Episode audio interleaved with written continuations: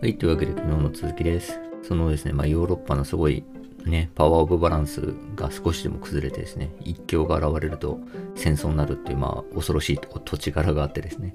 まあ、そんな中で、あの、なんとかですね、パワーオブバランスをこう保つ、保ってですね、自国を有利にするためにみんな頑張って動いていると。そんで、その中でですね、ビスマルクもまあその一員としてですね、動いてるわけですけど、ちょっと他の人と違うのはですね、その、マジでパワーしか見ないというか、あの、駒に色のついた将棋やってんだけど、その駒についてる色をですね、全く、えー見、見ずに動けると。でも他人がですね、この駒を何色で見てるかっていうことも知っているので、それも利用できちゃうっていうのが、まあ、そのすごいところであると。なんだけど、あの、まあ、やっぱりですね、えなんでお前そんなやつと組むんだよみたいな感じの周囲からは理解されづらいですし、まあ、あとですね、まあ、やっぱこれ、改めて思ったのがですね、あの、えーなんでしょうね、僕らはもうなんか政治のニュースとか見てですね、あの、パワーオブバランスはわかんないですよね。えっ、と、なんか、えっ、と、世界は今こんな感じで、こう来てるか、こうで、あそこにはあれを渡しとかなきゃいけなくて、こっちにはこれを渡しとかなきゃいけなくて、とか、もっとですね、まあ、例えば自民党の中で、こうだから、この人にはこういう土産を渡さなきゃいけなくて、でも、ああだからこうで、みたいな感じのですね、その、そもそもの最初のですね、それぞれのその、ステータスがわかんないので、パワーオブバランスは旗からはわかんないんですよ。なんだけど、カラーはわかりますよね。この人の言ってることは、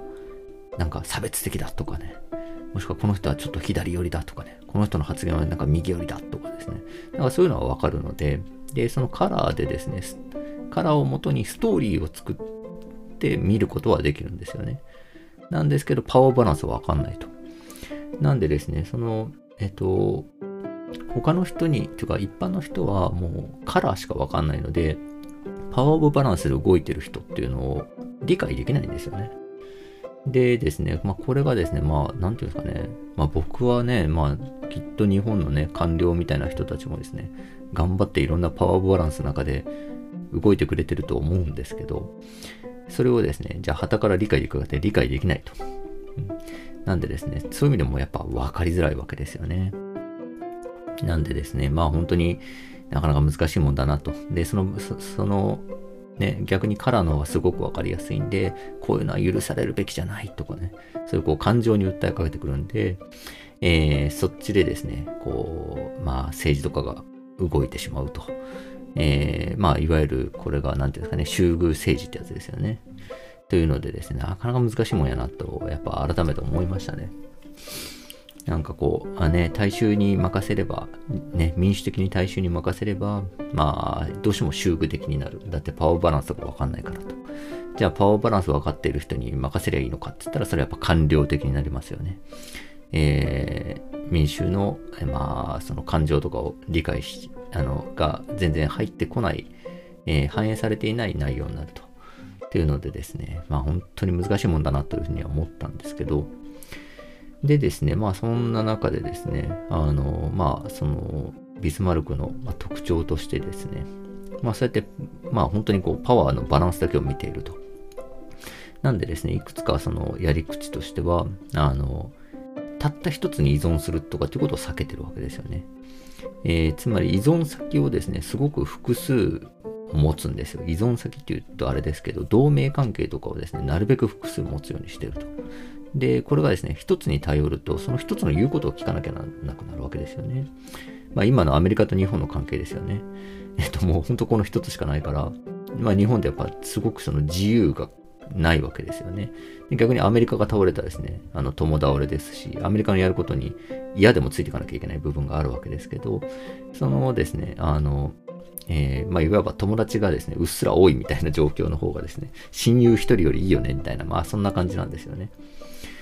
でですね、あと本当にその、まあカラーを見ないっていうところと、すごい、あの、まあ、同じようなことなんですけど、あの、そのビスマルクの自体はですね、その私はプロイセンの中心だとか言ってるんでですね、もう皇帝万歳みたいなですね、結構古い、当時としても古い価値観の持ち主でですね、もう本当にこのあの民族主義とかね、もう本当にクソくらいみたいなとこ思ってるんですよね。で、もう社会主義なんてもう絶対、あの、絶対嫌だとかね、まあ、そんな革命とか絶対起こさせねえからな、みたいな風に思ってるんですけど、ただですね、あの、面白いのが、その、社会主義の革命っていうのがですね、わってちょっとこう、運気として盛り上がってくると、えー、それを止めたいと。で、止めるにはどうしたらいいかっていうと、相手の言ってる中で自分もいいなと思うことを先にやるって言ってるんですよね。だからですね、あの、その社会主義のすごいわーってね、この資本家の、資本主義の中で資本家によって搾取されてるんだ、わーみたいな社会主義がですね、そのドイツの中で盛り上がった時にですね、あの、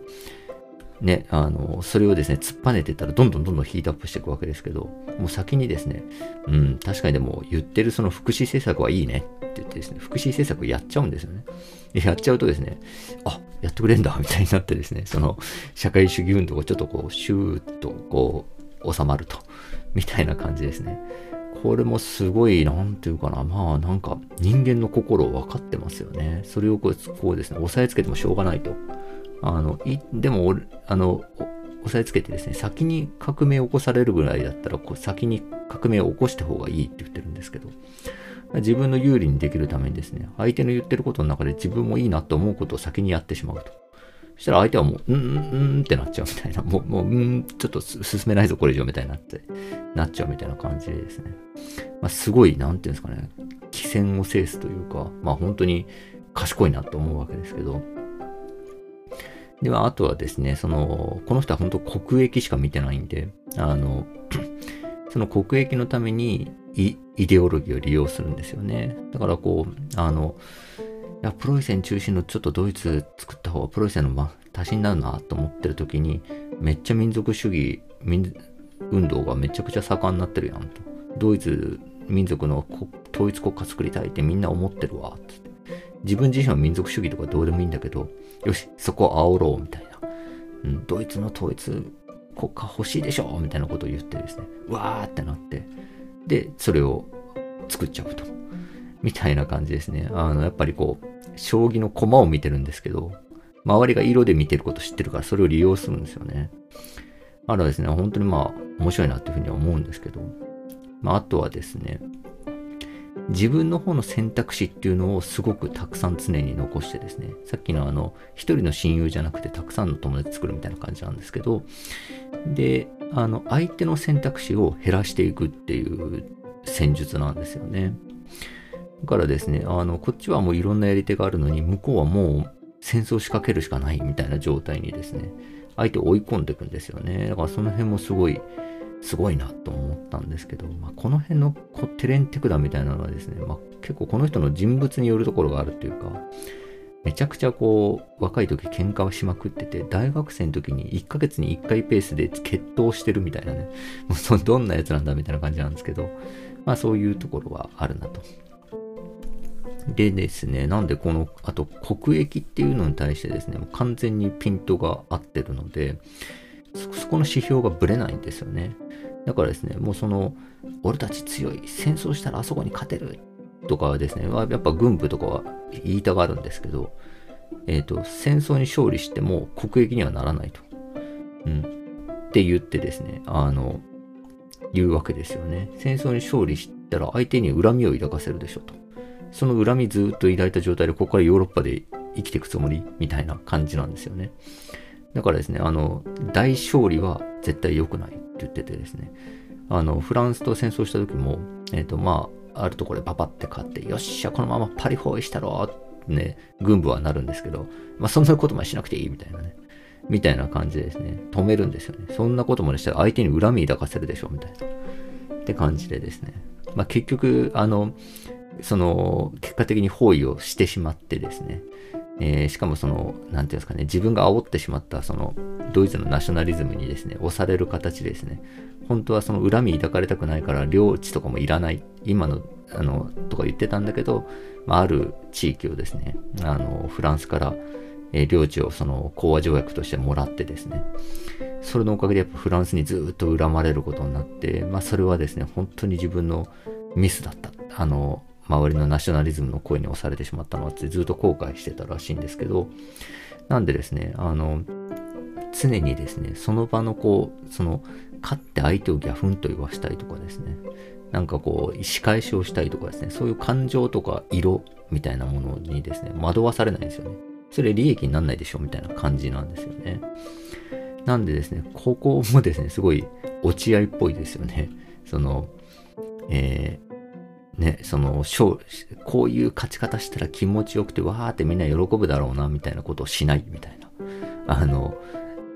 もう、勝つためにはこれ、みたいな。誰が何と言おうとこれ、みたいな。あいつのエラーは増えんだ。でもこっちの方が勝つから、あの、このやり方やらせてもらうわ、みたいな感じの、まあ、すごい落ち合いっぽいなと思うんですけど、まあ、ここのですね、あの、なんていうんですかね、この、一番大事な指標をちゃんと見つめる。でも、周りがそれを見つめられてないってことを、もう理解して動くっていうのがですね、なんかこう、偉いなと思いましたね。ちょっと自分も、こういう視点持ちたいなというふうに思いました。ということで、また続きは明日です。よろしくお願いします。